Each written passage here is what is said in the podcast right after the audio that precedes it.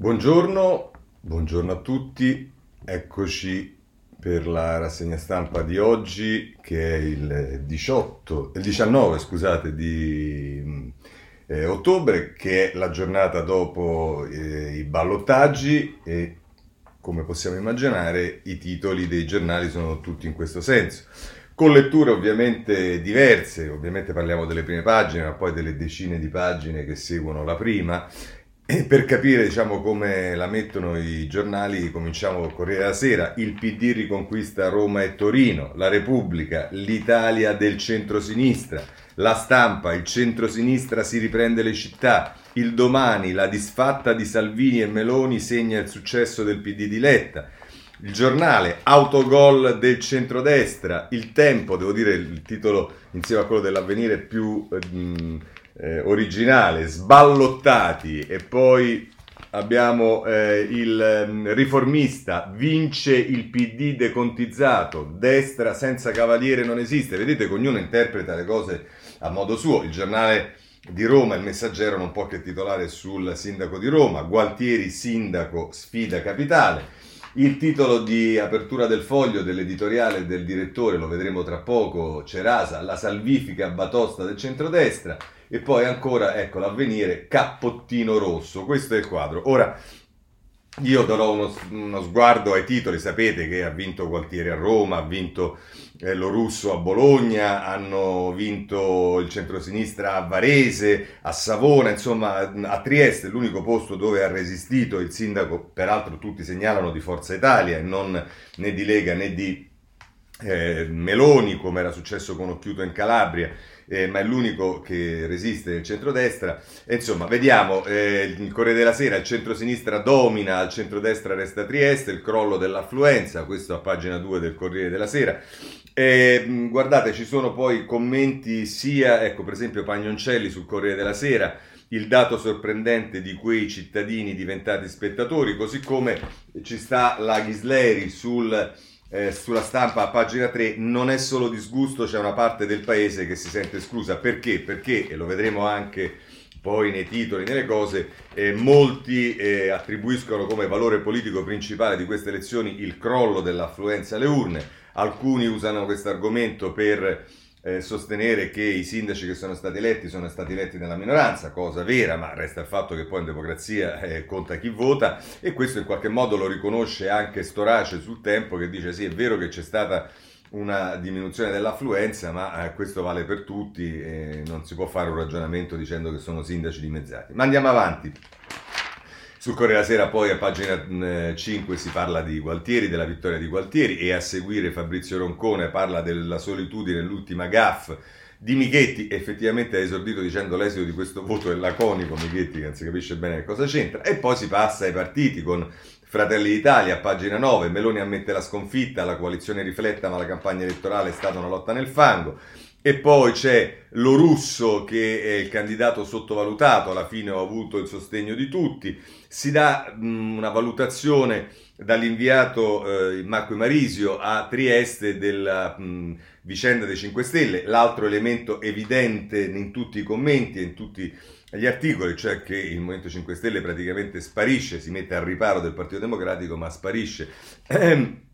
Un elettore Movimento 5 su 2 ha votato centro-sinistra. E a proposito del Movimento 5 Stelle c'è un'intervista al sindaco sopravvissuto, così lo chiama sul Corriere della Sera, eh, Emanuele Buzzi, che lo intervista e lui dice ma io qui non ho vinto grazie ai 5 Stelle. Eh, quindi diciamo l'unico sindaco che i 5 Stelle hanno preso sostanzialmente dice che non ha vinto grazie ai 5 Stelle. Oh, eh, a proposito dei 5 Stelle si parla pagina 13 del Corriere della Sera, nella città nelle città all'opposizione, Conte frena le tensioni del Movimento 5 Stelle, si dà notizia che a Bologna c'è un posto per Bugagni come assessore nella giunta di Lepore che è stato eletto al primo turno e poi immancabile perché tra le interviste che ci sono al Partito Democratico è, è immancabile anche l'intervistatrice che è Maria Teresa Meli, indovinate un po' chi l'intervista? A Goffredo Bettini, il quale dice un risultato decisivo, ora dobbiamo prepararci a ogni tipo di scenario. Dice le elezioni anticipate, vediamo che cosa fa la Lega e vedete che questa tentazione di Bettini di, eh, come dire, in qualche modo... Eh, dare la linea al Partito Democratico, eh, anche se sembra in contrasto con quella di, eh, di, di Letta, ma insomma non, non, dismette. Poi si passa a Salvini, gli elettori hanno sempre ragione, i malumori di Salvini e nel partito. Romeo, che è il capogruppo della Lega al Senato, che viene intervistato dicendo Tranelli contro di noi dobbiamo essere più astuti, la sconfitta più dura a Milano. E poi c'è Berlusconi che a sua modo nella sconfitta è trionfatore, dove abbiamo vinto ha pagato la nostra linea, ma Berlusconi esclude un polo centrista.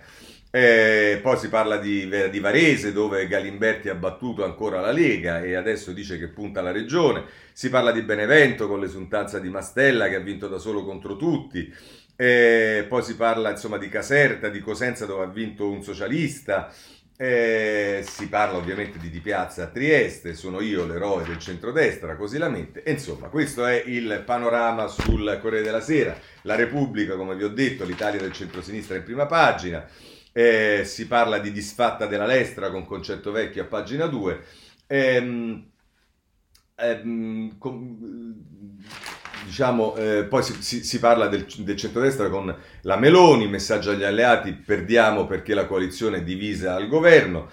Eh, con Salvini che dice ma la debacle ora spinge il leghista a rafforzare l'esecutivo, non usciremo, questo è quello che dice Annalisa Fuzzocrea, e poi di nuovo Letta che esulta e progetta alle politiche unite da Calenda a Conte, e Provenzano, ci mancava Provenzano che dice il tema non è più cosa fa il PD, ma f- cosa fa chi si vuole alleare con noi, e insomma l'orgoglio della, della, della, retroguardia più comunista del Partito Democratico. C'è anche Orlando che ha intervistato da Francesco Bei, il vice direttore di Repubblica, che dice ora il PD è il partito del lavoro ed è uscito dalla ZTL.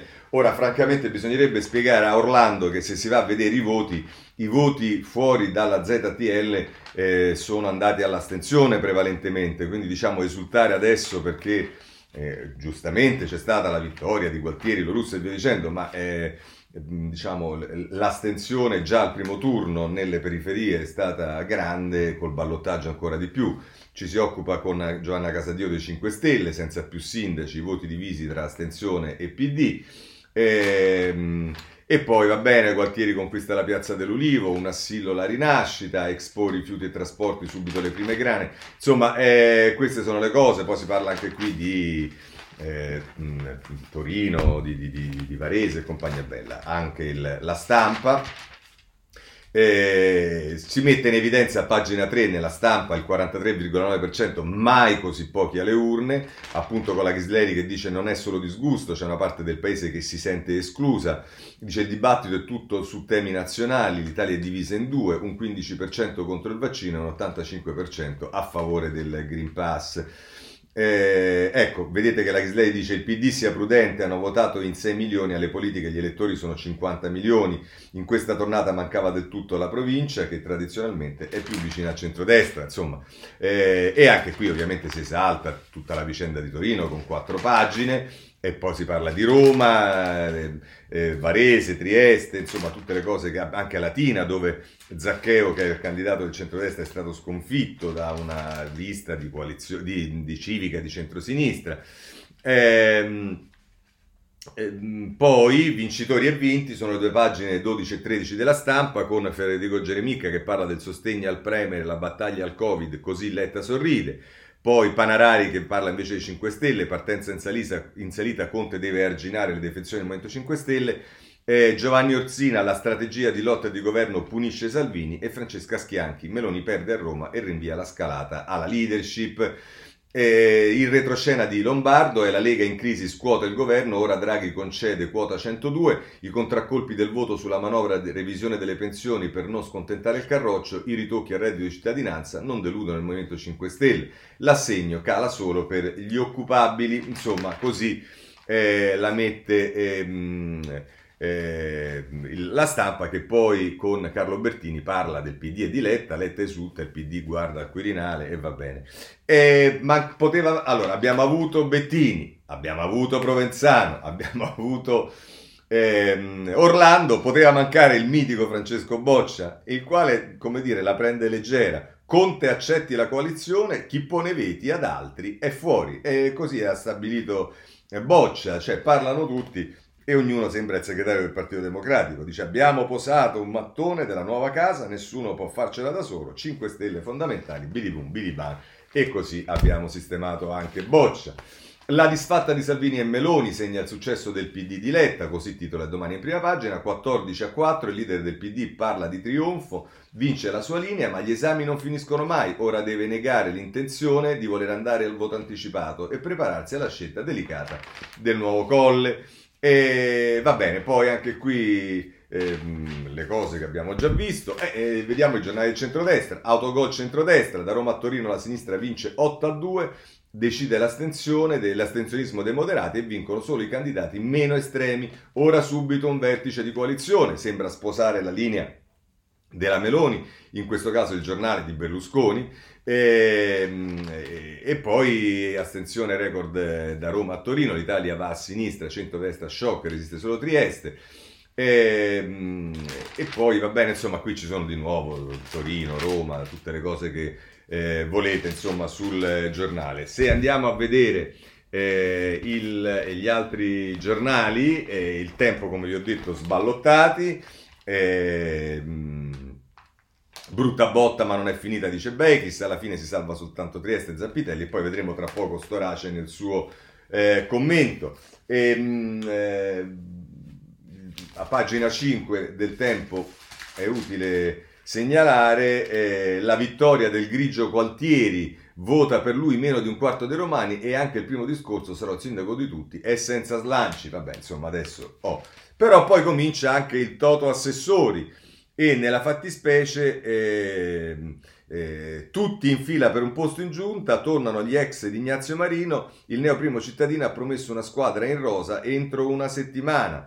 Eh, dice caccia al vice sindaco in poll le deputate Dem Beatrice Lorenzin e Marianna Madia. Poi ci si occupa del Movimento 5 Stelle con il commento di Alessandro Giuli che dice se la periferia non va a votare la sinistra ZTL si prende la città. Quindi vedete che questo è totalmente in contrasto con quello che diceva Orlando, cioè che vince il PD della ZTL proprio perché non eh, vanno a votare in periferia, cosa eh, diversa. Poi vedremo perché bisognerà vedere i flussi reali, eh, nel senso che eh, tutto è così. Ehm, il libero che titola in apertura sulla vicenda di Arcuri, la banda degli onesti, Arcuri indagato e dice eh, e con Conte Premier rubati 15 miliardi allo Stato, poi verrò a fare anche una considerazione su come i giornali, in particolare della destra, ma non solo, anche quelli più garantisti, affrontano la questione Arcuri, anzi lo dico subito, è chiaro che la cosa fa notizia, per carità, tutto quello che volete, ma vale per Arcuri quello che vale per tutti, cioè c'è un'indagine,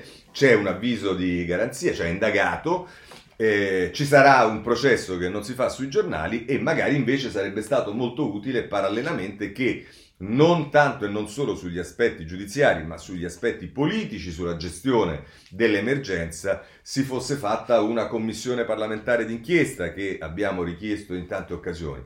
Eh, ci sono, diciamo, varie possibilità. Quella che meno mi appassiona è quella dei processi mediatici che iniziano a svolgersi anche dai giornali di centrodestra e, penso al riformista, anche sui giornali garantisti.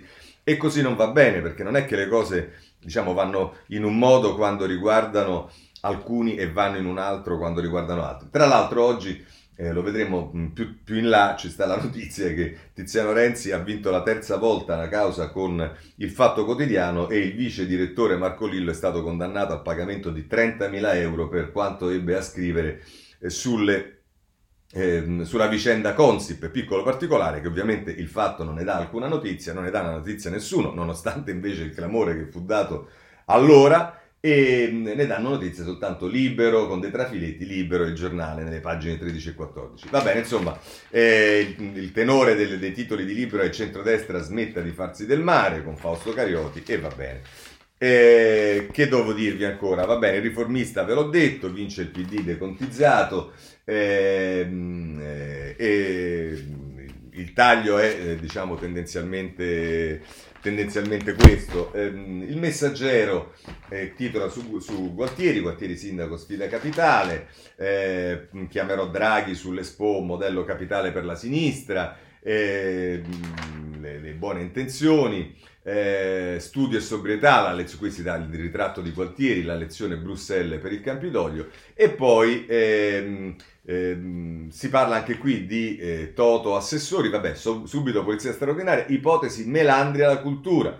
La prima mossa, Spazzini strada e via i vertici di Ama, vice sindaco in Paul Bria e i tecnici, eh, per i tecnici un dirigente del MEF al bilancio e per l'urbanistica spunta Ricci della Sapienza. Vedete che si parla poi qui di Onorato eh, che ha animato la lista civica, vi ricordate, eh, Onorato è stato protagonista della lista Marchini quando mi candida io.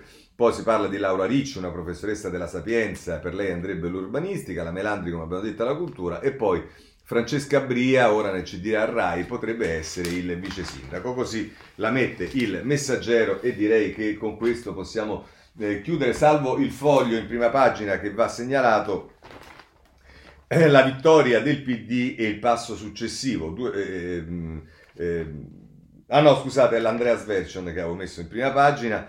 Eh, sono Enrico, sono Letta, pure io sono cristiano, più preodiano di romano, da una vita son cazzone, d'ora in poi Napoleone. E vabbè, con un sorriso possiamo chiudere eh, questa carrellata di titoli. Ma a questo punto veniamo ai commenti, sono tanti, cerchiamo di leggerli tutti. Comincerei proprio dal Corriere della Sera con Massimo Franco che inizia in prima pagina una fase diversa e poi prosegue nella pagina 34, che è la pagina dei commenti, dove arriviamo subito e, e la mette così. Dice, non essere riusciti a portare gli elettori alle urne è comunque responsabilità dei partiti che hanno chiamati a scegliere. Per questo da oggi si apre una questione che riguarda ogni forza politica, ma una cosa è rimodellare le alleanze da una base di consenso vincente, altra ripartire da una sconfitta resa più bruciante dalla pretesa di essere maggioranza nel paese, rapporto tra eh, centrosinistra e centrodestra. Per il PD, scrive Franco, infatti, il tema è come trovare anche con gli alleati quel campo largo evocato come ambizione e ancora virtuale, creato dagli elettori, ma ridotto a caricatura dalle memorie di scissione dei renziani e della evanescenza dell'asse con il Movimento 5 Stelle di Giuseppe Conte. La sensazione tuttavia è che la lealtà nei confronti del governo Draghi e l'europeismo facciano del partito di Letta un polo di attrazione anche per gli alleati, sebbene a volte soffocante Così un grillismo ormai residuale può accreditare, grazie alla vicinanza al PD, qualche cromosoma europeista. Il centrodestra invece si trova in una situazione opposta, più complicata, in parte dipende dal fatto che Lega e, Fratelli, e Forza Italia sono al governo, Fratelli d'Italia all'opposizione, molto dalla difficoltà di Salvini di fare una scelta chiara tra l'appartenenza alla coalizione di Draghi e il richiamo dell'estremismo di Meloni. Ma ancora di più L'ipoteca negativa è rappresentata dall'incapacità di compiere un ripensamento della propria collocazione europea. Carroccia e Fratelli d'Italia rimangono ancorati a un arcipelago populista composto, composito quanto aggressivo e destinato all'isolamento e il loro euroscetticismo rumoroso e intermittente finisce per indebolire la posizione filo-UE di Berlusconi, tanto che viene da chiedersi se la mancata sterzata europeista dipenda da un difetto di volontà o dall'impossibilità di Salvini e Meloni di cambiare pelle, valori e identità. Il saldo è comunque negativo, l'oscillazione tra governo e opposizione, i dispetti, le candidature tardive e di compromesso hanno fatto in modo che la destra mantenesse ai ballottaggi l'elettorato del primo turno, senza però oltrepassare un recinto culturale e percentuale che la condanna alla sconfitta. Più che una, a, una di, a una collezione di errori si è assistita a un'occasione gigantesca buttata via. Città come Roma, Torino, Napoli erano più contendibili erano più che contendibili, al punto che cinque anni fa, nelle prime due, aveva vinto il Movimento 5 Stelle. L'adagio più diffuso è che le elezioni politiche non ricalcano quasi mai quelle locali, difficile negarlo. Eppure, in una stagione di grandi cambiamenti, il centrodestra sembra scoprirsi meno attrezzato della sinistra a capire sta, quanto sta succedendo. Non basta definirsi o perfino essere maggioranza politica in Italia, se poi non si è in grado di esprimerla e dimostrare senso di responsabilità e capacità di governo. Il pericolo trasversale che si attaglia sullo sfondo è di trasformare l'astensionismo in rabbia e di illudersi di cavalcarlo a proprio vantaggio. Così eh, la mette analizzando destra e sinistra Massimo Franco sul Corriere della Sera. Vediamo adesso Cappellini.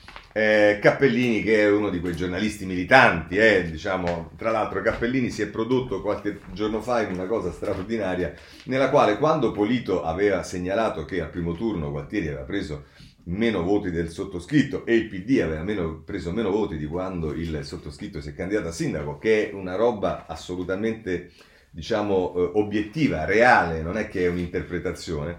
E Cappellini si è lanciato eh, e questa cosa è stata ripresa da un altro utente di Twitter che ha, segn- ha scritto la stessa cosa. Cappellini si è lanciato in un'intemerata dicendo: Ah sì, ma se non ci fosse stata la destra divisa, eh, Giachetti non sarebbe stato al ballottaggio. Cosa assolutamente ovvia, cosa assolutamente reale. Piccolo particolare che quegli altri non gli avevano detto che Giachetti è andato al ballottaggio, non è andato al ballottaggio, gli avevano detto semplicemente che in valori assoluti Giachetti aveva preso più voti di quanti ne ha presi quantieri al primo turno, che è un fatto, è matematica, come dire, oltre che un po' di memoria.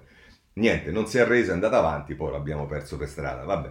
E torna Cappellini, eh, un po' esaltato, diciamo, da questa, proprio perché, diciamo, è un giornalista militante, eh, e dice eh, il 5-0 che il centro-sinistra incassa nelle grandi città al voto, rinforzato dai successi non scontati a Varese, Latina e Cosenza, rappresenta una delle vittorie più clamorose della sua storia. Eh. Ed è al contempo, uno, non è che è clamoroso il 41% che prendemmo con Renzi, no, è, è clamoroso il fatto che... Mh, eh, con, con, queste percentuali di, di, persone che vanno a votare eh, si vince in questo modo, ma va tutto bene. Ed è al contempo una delle più umilianti sconfitte del centrodestra, piegato non solo nei comuni dove partiva favorito, ma anche in quelle alla sua portata, in particolare disastri di Roma e Milano, le capitali eh, del paese perse senza neanche combattere a causa dell'impresentabilità di due candidati sindaci peseranno su due leader. Matteo Salvini e Giorgia Meloni, che quei candidati li hanno scelti e mandati allo sbaraglio con grave rischio per le città interessate, più ancora che per le forze che guidano. Dice ancora, ma è difficile darle torto alla Meloni quando spiega che tra le ragioni che disorientano l'elettorato di centrodestra c'è l'anomalia di una coalizione dove i tre partiti principali vanno ormai ciascuno per conto proprio. La faglia che divide l'alleanza non è più solo quella che separa i due partiti di maggioranza, eh, Forza Italia e Lega eh, da quello di opposizione Fratelli d'Italia. E poi conclude così, passando ad analizzare invece il PD. Il PD invece eh, esce invece trionfante. Ha pagato il lavoro di Enrico Letta in queste settimane, come anche, giusto ricordarlo, quello svolto da Nicola Zingaretti prima del rovescio di governo che ha portato alle sue dimissioni ma ancora più che dopo i successi del primo turno, Letta farà bene a tenere ben presenti i tre fattori che possono ribaltare molto rapidamente il quadro. Il primo è ovviamente l'astensionismo. Ha votato meno di un elettore su due e a casa sono rimasti soprattutto elettori del centrodestra. Non sono voti conquistati dal PD, sono solo congelati in attesa di un'offerta politica migliore di Bernardo e Michetti. Il secondo fattore, le alleanze. Alle politiche eh, non sono permesse formule creative e geometriche variabili, qui con il Movimento 5 Stelle, là con Calenda e altrove con Renzi e Bonino. Peraltro non c'è un secondo turno che permette convergenze naturali e spontanee, una coalizione vera di centrosinistra ancora non c'è e costruirne una credibile è un'impresa tutt'altro che semplice. Terzo e ultimo punto, collegato a quanto si diceva del centrodestra, c'è il mondo, c'è il nodo collegato a quanto, eh, scusate, c'è il nodo bipolarismo. Letta dovrà pensare bene se davvero è utile e opportuno che il Paese si presenti al voto decisivo con la scommessa o di qua o di là, ovvero con due coalizioni mal assortite, una delle quali, proprio quella che ieri ha perso malamente, conserva un vantaggio di posizione che realisticamente, ehm, e realisticamente anche di numeri. Cambiare la legge elettorale non è mai una riforma sexy. Il predominio populista nel dibattito pubblico è riuscito a renderlo un tema tabù, una fumisteria a cui sarebbe interessato solo il palazzo per i suoi inconfessabili calcoli. Ma è una sciocchezza e un errore grave nascondere questo umore. Un sistema elettorale diverso gioverebbe non poco al Paese, sarebbe anche la via migliore per non disperdere quanto di buono sta facendo il governo Draghi. Il proporzionale, peraltro, è il contrappeso che il PD aveva promesso ai suoi elettori in cambio del sì al referendum sul taglio dei parlamentari. No, la destra non è ancora sconfitta. E allora vi segnalo che a proposito di eh, riforma eh, elettorale ci sono due cose che voglio segnalarvi, così ve le segnalo subito. Una è sul riformista, un articolo di Peppino Calderisi, ex radicale, ex Forza Italia e persona che è sempre stato maggioritario, che però ritorna sul tema del proporzionale e eh, a pagina 7 il proporzionale contro i rischi del bipolarismo, occorre cambiare l'attuale legge elettorale, non sono diventato proporzionalista, ma, ma sostiene in questo caso il proporzionale, esattamente come un altro ex radicale che pure ha avuto un ruolo in Forza Italia che è eh, Marco Taradas sostengono che in questa fase, pur rimanendo, rimanendo maggioritari, in questa fase è necessario eh, il eh, proporzionale. Eh, anche il foglio in prima pagina affronta questo argomento eh, con eh, un articolo, eh, La vittoria del PD e il passo successivo, proporzionale, come costruire un sistema di alleanze che non offuschi la sostanza riformista del centro-sinistra. Questo è eh, un intermezzo che vi ho messo nei commenti che eh, stiamo per leggere perché lo citava Cappellini, ma sulla Repubblica, sempre a pagina 33, c'è anche la lettura che Folli dà e che si concentra più direttamente sul Movimento 5 Stelle, tante domande e una certezza.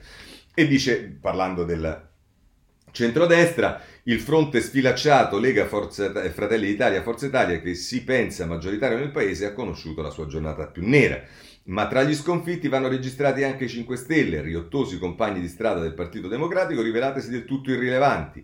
È la fine di un'epoca, con ogni probabilità Giuseppe Conte entrerà in Senato al posto di Gualtieri, no, Gualtieri è alla Camera, non è al Senato, e con ciò consegnandosi al ruolo di alleato subalterno privo di idee e strategie che non siano la salvaguardia di quel che resta delle antiche posizioni di potere. Vorrei segnalare a Folli che per entrare alla Camera nel collegio che era di Gualtieri bisogna che ehm, eh, Conte prenda i voti un, con probabilmente l'appoggio del PD, ma non necessariamente, anzi sicuramente non con l'appoggio di Italia Viva e presumo neanche di Calenda, i quali, in particolare la candidatura di Calenda appoggiato da Italia Viva, eh, nelle eh, circoscrizioni, nelle, eh, sì, nei municipi nei quali eh, si sviluppa il collegio in cui è stato eletto Gualtieri hanno avuto dei risultati assolutamente consistenti, quindi è tutto da dimostrare che Gualtieri eh, se ne va e, eh, come dire, arriva Conte e si prende il collegio di Gualtieri. Vedremo che cosa succederà.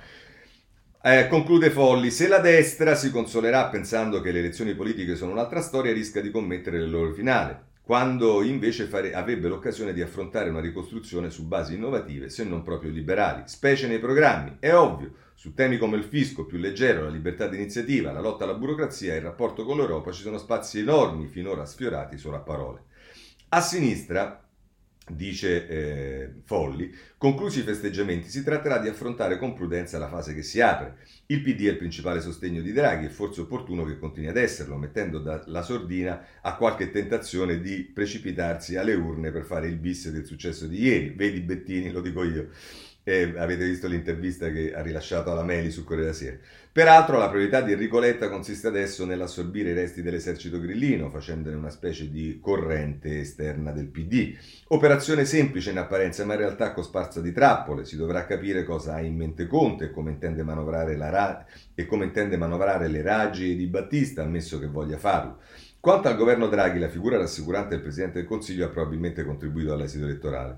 Ora, per mancanza di un disegno alternativo all'interno di un orizzonte che resta provinciale, nessuno tra i vinti ha l'interesse o la forza per mettere in crisi l'esecutivo, il quale può proseguire nella sua rotta consapevole che le scelte di politica economica saranno cruciali nei prossimi mesi per consolidare la ripresa. Sullo sfondo, certo, c'è il Quirinale, una storia tutta da scrivere in cerca del suo autore. Così la mette sulla Repubblica eh, folli. Mm, per quanto riguarda eh, il, la stampa, prendiamo Sorgi, eh, pagina 29, eh, come gestire una vittoria e tra l'altro dice eh, Sorgi, sarà anche vero che la politica oggi è fatta di sondaggio e comunicazione, ma è indispensabile saper fiutare l'aria, come appunto ha fatto Letta, uno che è appena tornato in Italia dopo quasi sette anni di esilio in Francia e sul quale forse anche per questo non scommettevano neppure i suoi compagni di partito, eppure è successo. Prima ha sbagliato Salvini, che così nel giro di un anno, continuando a stare con un piede dentro e uno fuori al governo, si è giocato il patrimonio di consensi conquistato all'europeo, quando faceva il contrario di quel che ha fatto adesso, incarnando l'anima ragionevole di, del Conte 1, il governo giallorosso che poi decise di buttare giù. Adesso candida allo stesso errore, si candida, adesso candidata allo stesso errore c'è la Meloni con il suo incredibile grande sconfitto Michetti. Ma ci voleva proprio tanto a capire che questo giro gli elettori si aspettavano dei normali politici, gente pratica dell'arte eh, del possibile, tipo Gualtieri, lo russo, o tipo, verrebbe da dire, i governatori delle regioni del nord, Federica e Zaia, invece hanno scelto i civici, all'opposto del solito Berlusconi, che pur ridotto come ridotto, un sindaco presentabile come di piazza a Trieste o un presidente di regione all'Occhiuti in Calabria, lo trova sempre, regalando così una consolazione al centrodestra. Qualche piccola avvertenza per l'uso di una vittoria che ha superato ogni ottimistica previsione serve tuttavia anche al PD, i cui sindaci neoeletti ieri non stavano nella pelle vedendo i risultati. Come ha notato la Meloni, lesta a cogliere i problemi anche nel campo dei vincitori, il centro-sinistra, oltre a battere il centrodestra, ha schiacciato i suoi alleati grillini. Mettiamoci nei panni di Conte, che oggi più di ieri dovrà governare i suoi nervosi amici del movimento dove si è alleato con Letta, vincendo le resistenze interne per pentastellate, ha fatto eleggere un sindaco PD. Dove non c'è riuscito, come a Roma e a Torino, il sindaco PD è stato eletto lo stesso e i 5 Stelle passeranno senza fermate intermedie dall'amministrazione all'opposizione.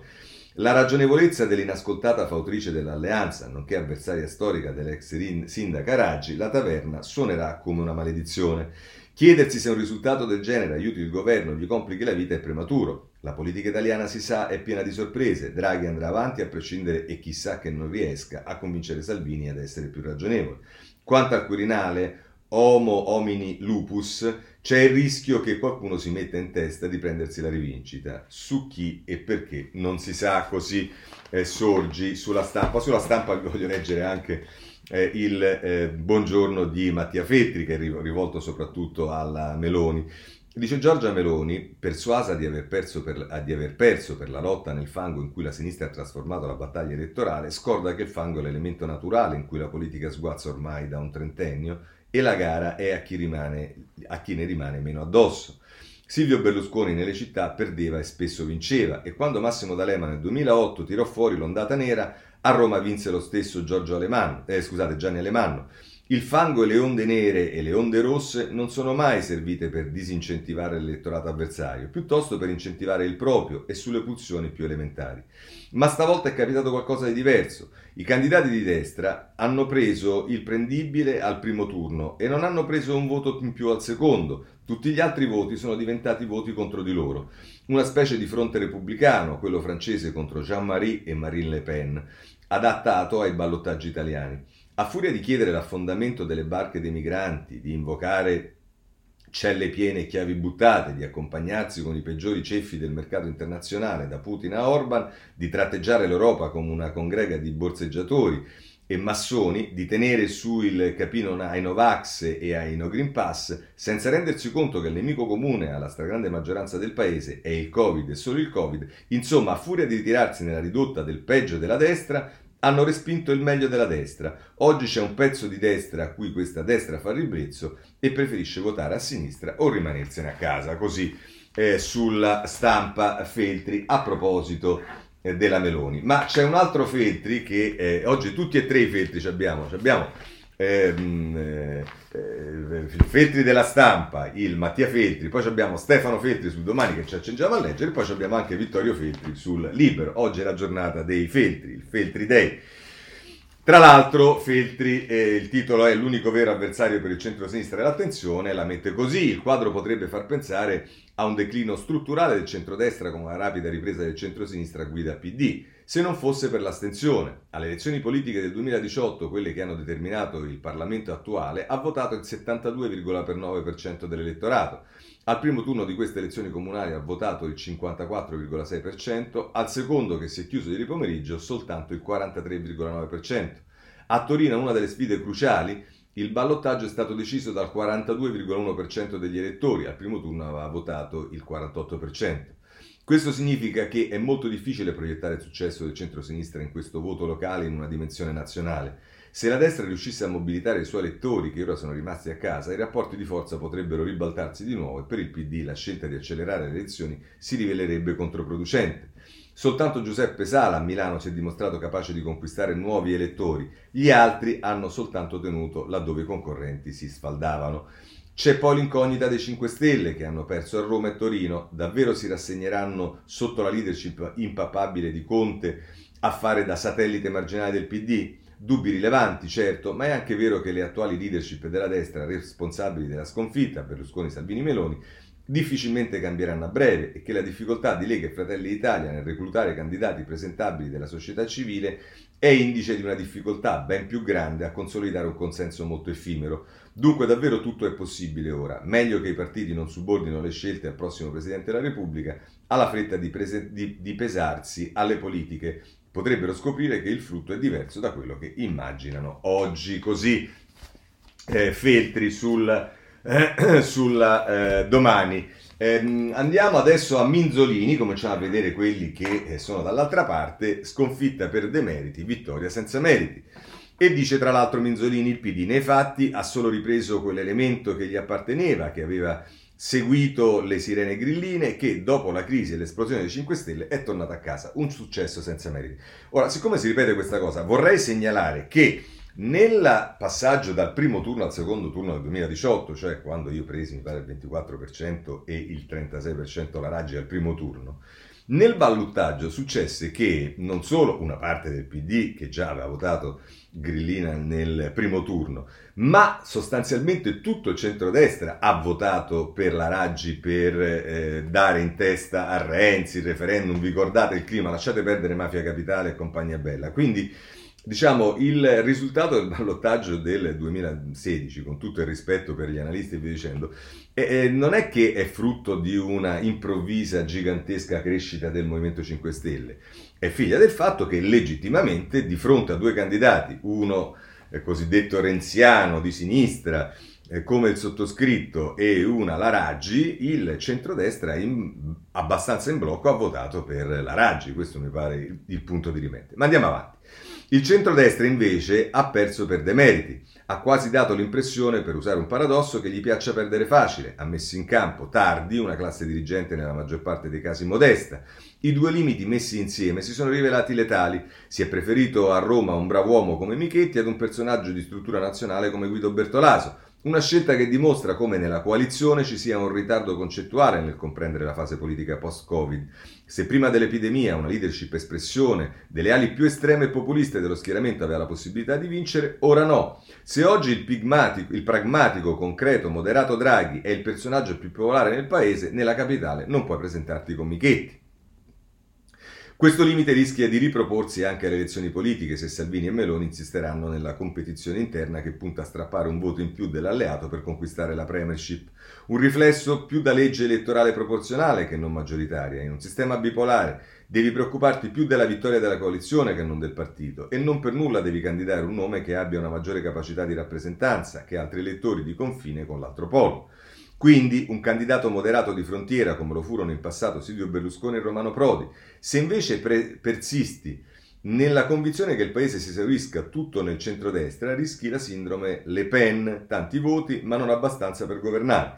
Infatti gli unici vi- vincenti, e qui viene un po' dell'orgoglio berlusconiano, ehm, diciamo infatti gli unici vincenti a queste elezioni sono stati in Calabria e a Trieste due figure moderate, espressione diretta di Forza Italia. PS, una riflessione indispensabile, specie in un paese come il nostro dove il centrodestra gioca sempre con l'handicap, c'è una sorta di giustizia a tempo, precisa come un orologio svizzero, sia per penalizzare il centrodestra, sia per favorire la sinistra. Il caso Morisi e le polemiche sul fascismo sono arrivati puntuali prima del voto. Gli avvisi di garanzia ad Arcuri, già plenipotenziario del governo Conte, l'archiviazione dell'inchiesta per morti Covid al Pio Albergo Tribuzio, per le quali fu crocifisso il governatore leghista Fontana solo all'indomani, Diceva Andreotti, solo all'indomani, diceva Andreotti, a pensar male si fa peccato, ma quasi sempre si indovina. Così eh, Minzolini sul eh, giornale in prima pagina. A questo punto eh, possiamo passare al tempo dove invece ehm, voglio segnalarvi Storace perché diciamo dimostra ancora una volta, al di là dell'essere di parte, quello che volete, però di essere una persona lucida nelle analisi. Scrive se oggi ci fosse una piazza della destra i pochi che la riempirebbero travolgerebbero di fischi i leader, perché se un popolo soffre maledettamente l'esito delle elezioni non è certo colpa degli elettori. Alle urne ci vanno se c'è entusiasmo, se ne vale la pena, altrimenti restano a casa. E qui sta, vedete che ritorniamo a Menzolini, e qui sta il punto per tutto il centrodestra, anzi per Silvio Berlusconi, Giorgia Meloni e Matteo Salvini in ordine alfabetico. Devono decidere una volta per tutte che cosa fare da grandi, prosegue a pagina 8 eh, Storace. Eh, eh, non ci più... Eh, Non ci si può più dividere se vogliono governare l'Italia da qui alle prossime politiche, tra chi sta all'opposizione come Fratelli d'Italia, chi sta un po' all'opposizione, un po' in maggioranza come la Lega e chi sta in maggioranza più del PD come Forza Italia. È tempo di stabilire se, una coalizione, se è una coalizione o no. Se gli elettori stanno a casa è anche perché non vedono una coalizione unita. La confusione la crea questo tipo di politica. Nessuno ha totalmente ragione e nessuno ha completamente torto. Ora cerchiamo di avere ragione tutti e tre, cerchino di avere ragione tutti e tre assieme. E conclude. L'astensione in realtà, e guardate qui l'analisi diciamo ehm, onesta di, di, di Storace, l'astensione in realtà ha punito tutti e allora si pensi ad un radicamento territoriale costruito con serietà e non per cerchi magici.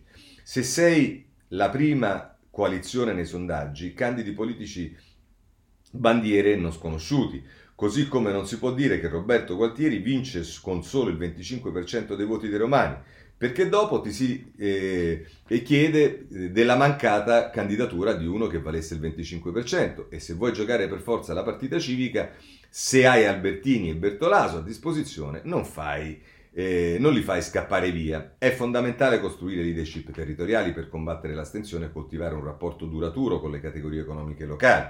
A Roma c'è il caso esemplare di Nicola Franco. È di, Fratelli d'Italia, ben voluto da tutti, ha vinto nell'estrema periferia la battaglia per il municipio, unico nel centrodestra cittadino. I leader territoriali non si impongono, ma si fanno crescere laddove sono popolari. Insomma, dice Storace e conclude, c'è bisogno di un centrodestra che ritrovi se stessa, un'identità e che torni a farsi apprezzare unitariamente dagli elettori.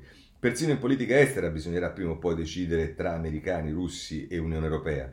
Poi smetten- smettano di litigare, a furia di parlare di premiership restano le macerie e sui social il sostegno, i follower in una gara senza fine. Ma gli elettori se ne vanno e non votano più. Tornate a guardare in faccia le persone, per favore, così Storace eh, si appella ai leader del centrodestra. Vi dicevo che c'è il terzo Feltri di cui dobbiamo parlare, che è Vittorio Feltri, che eh, tra l'altro la mette così, la vittoria dei peggiori. Dice chi si stupisce della circostanza che abbiano vinto i peggiori si vede che ha fatto un bagno di ingenuità. Una campagna elettorale basata sull'antifascismo in assenza di fascismo non poteva che premiare i post-comunisti che sono da sempre militarizzati e obbediscono agli ordini rossi, quindi vanno in massa a votare mentre gli avversari se ne fregano di elezioni specialmente se avvelenate da polemiche montate ad arte. Infatti chi non è di sinistra da tempo è schifato da una politica incapace di occuparsi di cittadini, delle loro esigenze, dei loro problemi e piuttosto che recarsi ai seggi preferisce sonnecchiare sul divano, tanto è lo stesso, in Italia non cambia mai nulla se non in peggio. Così si spiega altresì il calo mostruoso dell'affluenza alle urne. Insomma, questa è un po' la tesi della Meloni, che è anche un po' ardita. Eh. I vincitori delle amministrative non si illudano, conclude così Feltri, che il vantaggio acquisito in questa tornata sia definitivo. Quando si andrà ai seggi per le politiche la musica cambierà, in quanto le consultazioni nazionali mobilitano le folle perché eccitano gli animi. Un conto è rinnovare il Parlamento, un altro è eleggere un sindaco che magari manco si conosce. Spesso è successo che i trionfatori delle amministrative e poi alle politiche siano andati in malora. Tempo al tempo, non dobbiamo sopravvalutare questo quanto accaduto ieri, la partita finale si disputerà dopo che si sarà insediato al Quirinale qualcuno al posto di Mattarella. Solamente allora capiremo, contando le preferenze, chi merita di guidare il paese. Così è un eh, diciamo, approccio ottimista quello di Feltri. Voglio segnalarvi il messaggero con il direttore Martinelli. Comincia in prima pagina la fiducia della città che stringe i denti e si riferisce alle condizioni in cui si trova Roma, la fiducia fatta a Gualtieri. Dice tra l'altro eh, da oggi per Roberto Gualtieri, passata l'euforia della vittoria, cominciano due competizioni importanti. La prima sfida è quella che riguarda Roma. Il neosindaco prende il timone del Campidoglio nel ben mezzo di una burrasca, con la città ridotta in condizioni pietose, con le municipalizzate sull'orlo del baratro, con un esercito di dipendenti comunali, quasi 25.000, che in gran parte hanno trovato nell'eccesso di burocrazia e nell'assenza di controlli un habitat confortevole nel quale rifugiarsi. La buona notizia è che il bel tempo non dovrebbe tardare. Gualtieri avrà il timone nelle mani quando arriveranno i fondi del PNRR e gli altri fondi aggiuntivi per il Giubileo e verosimilmente anche le risorse per competere seriamente per portare a Roma Expo 2030 e dice ancora il suo bagaglio professionale, gli strumenti che il governo sta per assegnargli obbligano Roberto Gualtieri ad avere un orizzonte che guardi oltre le buche, i rifiuti e le erbacce cinghiali. La strategia dovrà essere quindi volta al rilancio della capitale nel mondo, nell'attrazione di capitali, di aziende e di agenzie europee. Conclude così Martinelli. È un, impo- un, impegno oneroso, ne sono tutti consapevoli, ma l'occasione è irripetibile, c'è davvero possibilità di avviare il nuovo rinascimento di Roma e di creare un modello vivo di quella città ideale, raffigurata nelle opere prodotte da alcuni artisti fiorentini che hanno in comune una curiosa caratteristica, non se ne conosce il nome esatto. Ecco, se dovesse vincere la sua sfida, il nuovo sindaco potrebbe essere il primo a firmare con nome e cognome la raffigurazione della sua città ideale. Così, ancora in questo caso, un approccio positivo da parte del eh, direttore del messaggero eh, Martinetti. Vediamo allora Cerasa e concludiamo con questo perché abbiamo occupato, come era inevitabile, tutta la eh, prima anzi la due terzi della rassegna stampa. La salvifica batosta del centrodestra. Scrive tra l'altro, dopo aver analizzato tutte le cose che hanno pagato Meloni, Salvini e Berlusconi.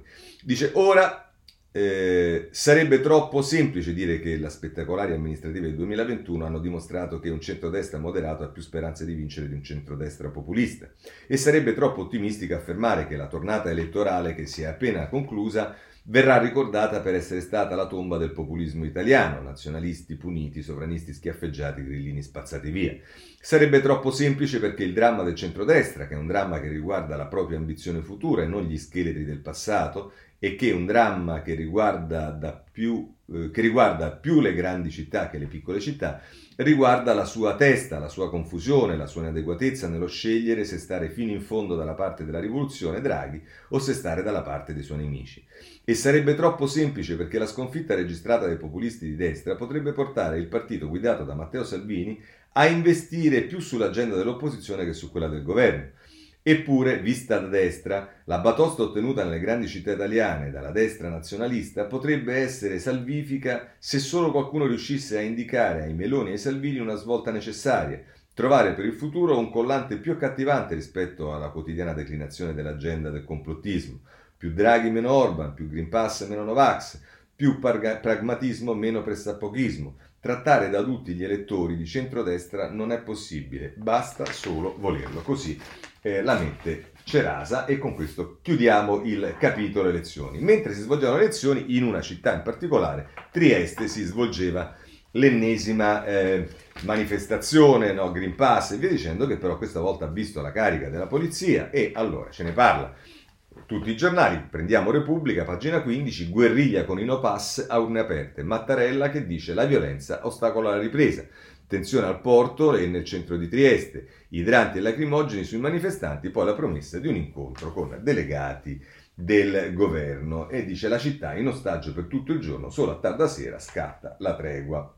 Ehm, e, e eh, c'è il retroscena di Fabio Tonacci, la ministra ordina lo sgombro e gera la catena di comando ma il Viminale dice non c'è stato nessun intervento diretto da parte della Mogese. Insomma, pare che, e questa è stata anche criticata la Mogese dalla destra, dicendo ma come a quelli di Viterbo, del Re Party, eh, sei stata attenta, non hai voluto, hai fatto andare eh, i, i, i, fascisti dalla CGL, non sei intervenuta, invece con i militanti, questi che passa, hai ordinato la carica. Vabbè, ma queste sono le polemiche che si vivono ogni giorno e basta andare sul libro nelle pagine 14 e 15 per capire appunto la contestazione a destra di questa decisione.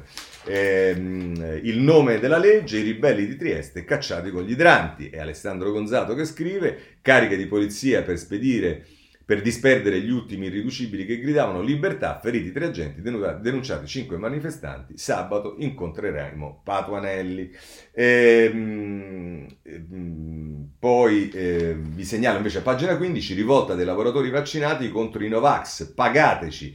E questa è una nuova iniziativa, i diritti di chi ha fatto l'iniezione. Alcune aziende non sanno come sostituire i dipendenti non immunizzati e offrono il test gratuito. Gli altri, a mio avviso, dico io giustamente, contestano la spesa inutile e chiedono un extra in busta paga per non essere discriminati. E vedete che poi eh, un po' di reazione anche dalle persone che eh, diciamo, la pensano in modo diverso dalla minoranza complottista e protestataria eh, ci sono. Green Pass, visto che parliamo di Green Pass, torniamo sul Corriere della Sera a pagina 21.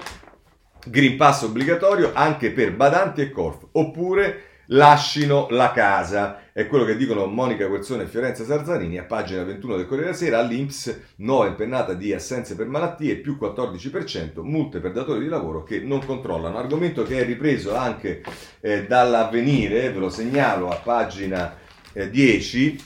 Ehm,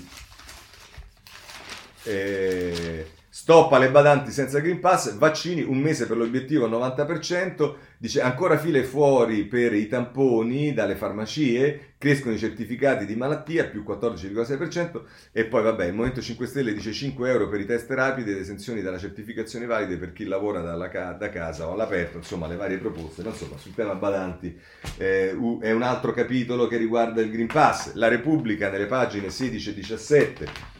Eh, Ehm, tamponi raddoppiati, il Green Pass supera la prova del lunedì, effettuati oltre 500.000 test per scaricare il certificato verde necessario per il lavoro, Figliuolo dice con 90% di vaccinati, meno restrizioni e, e poi si ripete, badanti senza card via da casa.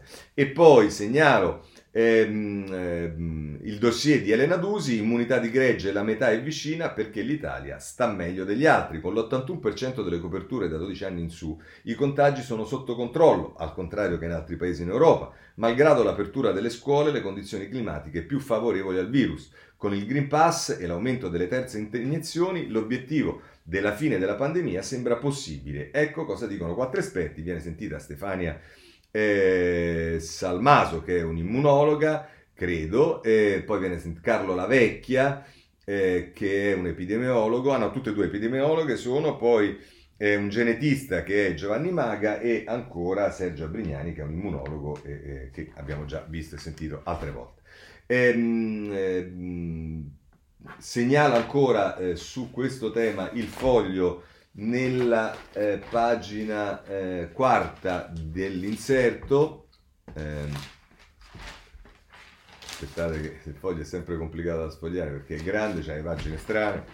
Ehm, nella pagina chissà dove starà questa roba del foglio no, nella pagina terza scusate terza ehm, eh, una, ecco sì, una, una intervista con eh, un, un, ragionamento di, anzi no scusate, un ragionamento di Sabino Cassese, tirannide o provvidenza, le ragioni della minoranza che grida la dittatura sanitaria al netto di chi cavalca con la violenza e la protesta e di chi sostiene la necessità e l'obbligatorietà del Green Pass, un dialogo, Costituzione alla mano sulla libertà. È insomma interessante, un'intera pagina con considerazioni di eh, Sabino Cassese eh, su questo. Passiamo alle altre cose perché c'è incombe la manovra e allora su questo voglio segnalarvi un eh, retroscena di Tommaso Ciriaco sulla pagina 3 della Repubblica che dice ora Draghi pensa alla manovra, il rischio è l'assalto degli sconfitti alle amministrative ovviamente, l'esito del voto non cambia l'agenda del Premier ma c'è l'incognita di reddito e quota 100, su quota 100 abbiamo visto che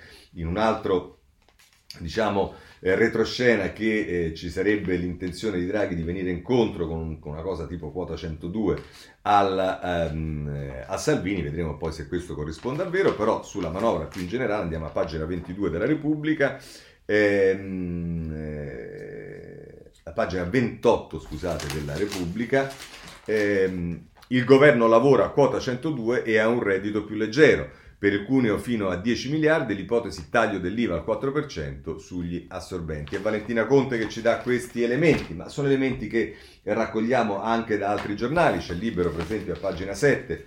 Ehm, L'assegno ai figli diventa una tassa verso la manovra, dal 1 gennaio entra in vigore la riforma degli aiuti alle famiglie che lascerà il ceto medio con meno soldi di prima. Per i dipendenti gli sconti escono dalla busta paga, il beneficio non sarà più automatico, ma dovrà essere chiesto all'Inps così eh, libero a proposito dell'assegno unico. Sempre per quanto riguarda la manovra, vi segnalo il messaggero, due pagine, la 12 e la 13. Ehm, Eccole qua, il Premier mette mano al reddito e quota 100, qui oggi prima cabina di regia, poi dal Consiglio dei Ministri arriverà il via libera al documento di bilancio, Letta dice Draghi rafforzato alle elezioni, vicine anche le misure sulla concorrenza. E poi, se volete capire meglio cosa ci sarà nel provvedimento, andate a pagina 13, risorse fino a 9 miliardi per abbassare le tasse, pensioni, spunta quota 102, si parte dai dipendenti, sul tavolo il taglio dell'aliquota IRPEF del 38%, uscita anticipata dal lavoro per altri due anni, sussidio, assegno ridotto a chi rifiuta il posto, questo a proposito del reddito di cittadinanza. Ancora vi segnalo in questo caso il foglio in prima pagina che critica perché dice che la linea è chiara sui vaccini da parte di Draghi, meno sul resto, come si usa il metodo Green Pass anche sul fisco e sul bilancio. Sui vaccini, a scrivere Capone, sui vaccini Draghi ha una linea chiara, sulle tasse gli obiettivi sono oscuri. Oggi la cabina di regia. Il forward, eh, eh, vabbè insomma, eh, questo è, è, Capone. Il Sole eh, si occupa della manovra nelle pagine interne, la pagina 2 e 3 eh, i 9 miliardi del cuneo contesi tra contributi IRPEF e IRAP e si dà anche qui notizia che ci sarà il Consiglio dei Ministri, prima ancora la cabina eh, di regia. E sul Sole 24 Ore vi do anche la notizia che a proposito di ripresa c'è un accordo tra Confindustria e Intesa San Paolo, accordo da 150 miliardi per la crescita. Un nuovo piano a disposizione delle imprese italiane, le risorse per digitale, innovazione e sostenibilità. Bonomi dice effetto moltiplicatore dei fondi del PNRR. Messina, che è l'amministratore delegato di Banca Intesa, eh, Intesa San Paolo, dice crescita indispensabile per sostenere il debito. Sole 24 ore, pagina 5. Sulle pensioni vi segnalo un articolo del domani che mette in evidenza perché vede, parlano, sono quelli che vi parlano della casta, di noi della casta e dicendo, poi ci sono delle cose singolari. Per le pensioni dei giornalisti arriva il salvataggio di Stato. I contribuenti pagano la spirale in cui si è avvitata la cassa di previdenza, cioè l'INPGI, tra prepensionamenti utili agli editori, crisi e privilegi, privilegi, della generazione dei baby boomer. Così il domani a proposito delle pensioni dei giornalisti e del fondo che è stato salvato dallo Stato. Eh, per quanto riguarda ancora l'economia, vi voglio segnalare sul messaggero a pagina 19 la BCE eh, che ha una stretta sul, sui prestiti eh, BCE, la stretta green sui prestiti, più paletti alle banche europee, fissati tra marzo e luglio 22 i primi stress test che includeranno il rischio climatico per il credito. Francoforte agli istituti dice valuteremo l'esposizione alle fonti fossili e la prontezza a reagire agli shock, così il messaggero. Da ultimo prendo sempre dal Sole 24 ore in prima pagina la notizia che in Cina c'è una brusca frenata, dice il Sole 24 Ore in prima pagina, per il PIL della Cina, energie e materie prime nel terzo trimestre crescita annua giù dal 7,9 al 4,9%, timori sui mercati, borse in rosso e negli USA la curva dei tassi si sta appiattendo. Chiudiamo questo capitolo, vi segnalo due questioni che riguardano invece partite che affronteremo eh, nelle prossime settimane. Il Quirinale, Francesco Verderami firma un retroscena, i contatti tra Lega e PD Ora parte la trattativa sul colle e sulla data del voto. Legge elettorale, Calderoli cerca Letta per conto di Salvini, ma pare che eh, al momento almeno il PD non ne voglia sapere. E ancora a proposito del Quirinale, eh, scende in campo Cacciari sulla stampa che non occupandosi più di Green Pass eh, si occupa del Quirinale e fa la sua sentenza. Draghi saluti il colle, Cartabia è la sola scelta, l'astensionismo è un dramma socioculturale. Vabbè, questo è eh, Cacciari sul eh, Quirinale. Ehm, eh, voglio segnalarvi sul Riformista un articolo che fa riferimento a un convegno eh, svolto da eh, Cicchitto sul riformismo, la sfida dei riformisti è il momento dell'unità. Lavori introdotti da Fabrizio Cicchitto, conclusione di Umberto Ranieri, i partecipanti si sono impegnati a costruire una piattaforma rigorosamente libera, socialista e garantista. È Ald, eh, Aldo Torchiaro che eh, sigla questo articolo sul riformista. Bene, passiamo al tema Arcuri, quello che penso ve l'ho già detto in termini di impostazione generale, vediamo le notizie, Corriere della Sera, pagina 20, eh, indagato l'ex commissario Arcuri, sequestrati milioni di mascherine, PM di Roma, peculato e abuso d'ufficio, forniture dalla Cina inadeguate, alcune pericolose per la salute. È Ilaria Sacchettoni che firma eh, questo eh, articolo e poi eh, tante offerte dai politici, quella di Benotti era la più conveniente, il manager basito più di voi per la provvigione. E vedremo che eh, poi vengono chiamati in causa eh, Repubblica, pagina 18, ehm, affronta lo stesso tema e lo affronta così, milioni di mascherine finite sotto sequestro, indagate Arcuri, abuso d'ufficio e peculato, le nuove accuse, la fornitura di 1,2 miliardi di euro considerata pericolosa per la salute, Andrea Ossino, e poi ovviamente si hanno già i verbali perché come, come, dire il tema è esattamente lo stesso capite perché vi dico che i processi mediatici le, il segreto istruttorio tutta roba che va al macello anche con eh, Arcuri. E il fatto che tocchi ad Arcuri per me non è assolutamente un fatto che mi solleva rispetto a tante altre volte che è successo. È Fabio Tonacci che scrive la difesa dell'ex commissario, da Pivetti all'amico di Meloni c'è stato l'assalto agli appalti. Eh, questo sulla Repubblica, il domani eh, a pagina 4.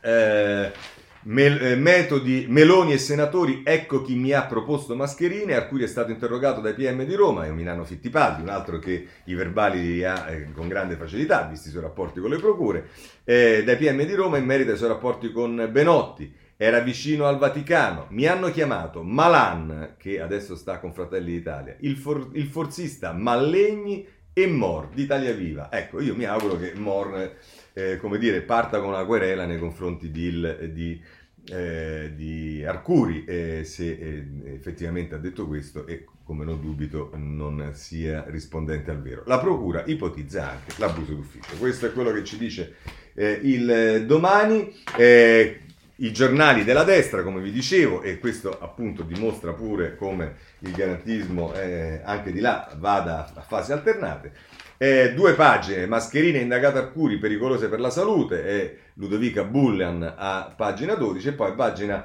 eh, 13, caso coperto durante il voto, gli aiutini all'uomo di Conte, Salvini e Meloni ironici, casualmente si scopre solo ai ballottaggi decisi. Quella strana rete di protezioni. E va bene. E l'orologio guasto dei PM, scrive Luca Fazzo a proposito dei tempi. E vabbè, questa è la polemica che fa il centrodestra. Ehm, sul Libero il titolo di prima pagina, la banda degli onesti, Arcuri indagato, inchiesta un giorno dopo le elezioni e poi si va nelle pagine 2 e 3, Arcuri indagato per 800 milioni di mascherine difettose importate dalla Cina. Conte circondato dalla banda degli onesti, i puri erano così puri? Scrive Francesco Specchia. Due suoli sodali, il manager dell'emergenza Covid e un collega avvocato finiscono nei guai giudiziari. Buffa, fine perché andò a Palazzo Chigi sull'onda dello slogan onestà, onestà. Eh, il riformista con Aldo Torchiaro, ecco anche qui vi dicevo, in prima pagina, Arcuri indagato 5 Stelle nei guai seri, e poi se andiamo a pagina 6, eh, c'è tutto l'articolo che si sviluppa, mascherine false, Arcuri indagato, sempre più ombre sull'era Conte, il braccio destro dell'ex premier nei guai per la fornitura di 1,25 miliardi di euro di 800 milioni di dispositivi sanitari irregolari comprati dalla Cina, sequestrati dai PM, furono testati dopo l'acquisto. L'ex commissario accusato di peculato e abuso d'ufficio. Così, chiaro sul eh, riformista, sul riformista, eh, poi vi segnalo anche un'altra cosa eh, no, no, non sul riformista, scusate, sulla Repubblica, perché avete sentito che in alcuni casi, mi pare, Minzolini citava la sentenza sull'albergo Tribuzio, vi ricordate, sulla, sì, scusate, sulla, sì, insomma, sulla struttura della, sull'RSA eh, per la quale c'erano state denunce di, eh, non solo di, mm, eh, c'erano state denunce di eh, alcuni parenti di vittime e via dicendo, ma c'era stata poi una campagna anche lì di travagli e via dicendo, e la notizia ce la dà la Repubblica, pagina 19, Trivuzio, 300 morti senza colpevoli, la procura chiede l'archiviazione non tracciabile il percorso del virus, nei mesi della pandemia una strage quotidiana, Sandra De Riccardis e Luca De Vito.